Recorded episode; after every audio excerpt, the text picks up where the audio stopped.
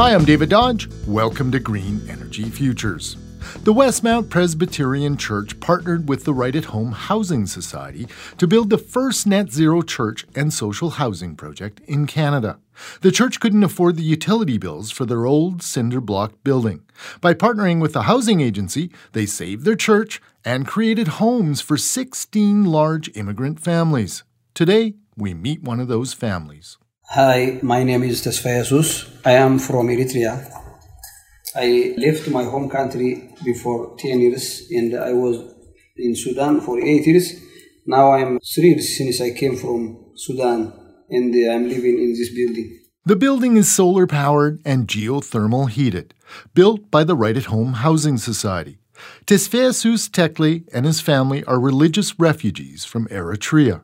I came to Canada because in my home country there is no freedom of speech and freedom to worship or to uh, exercise my uh, belief or religion. I am from the Pentecostal church and I was detained and put in jail for six months during the day of my wedding ceremony because of my religion. They took us to the jail with 95 members of our church and our pastors in the military camp of Sawa after that, they released us and we started to live without freedom, no freedom. After being jailed on his wedding day, Tesfeasus was eventually released from jail in Eritrea. After that, they released us and I was forced to leave my home country illegally, crossing the border of Eritrea and Sudan. Life was very difficult in Sudan. Many try crossing to Europe, but thanks to his religious connections, Tesfeasus found another way all the Eritrean people who was escaping from Eritrea and living in Sudan, they was going to Europe, crossing the Mediterranean Sea, and a lot of people were dying in that case. And we got sponsorship to Canada. After landing in Edmonton, Canada, it was very hard to find a home for his family of five girls. We was paying like 1800 including the utilities. And at that time, I don't have a job Uh, I don't have any income, so it was very, very difficult. After that, I got the chance to move to this house, and from that time, I am living comfort, comfort, comfort. I am very happy. Thanks in part to solar power and geothermal heating, the utility costs are very low here. In Sudan, I was working as a bus driver, and uh, here when I came to Canada, I can't do that job because of lack of experience.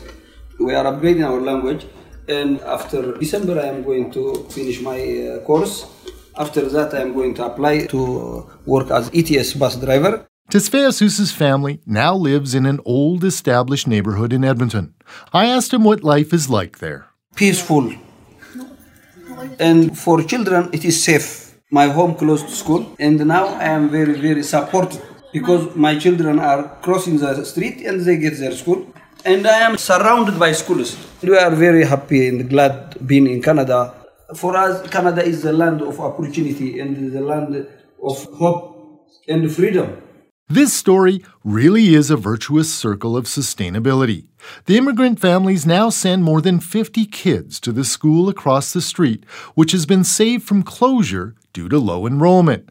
The solar powered church is affordable to operate, and now there are homes for some of the same refugee families they sponsor at the church. Learn more, see photos and videos at greenenergyfutures.ca. For Green Energy Futures, I'm David Dodge.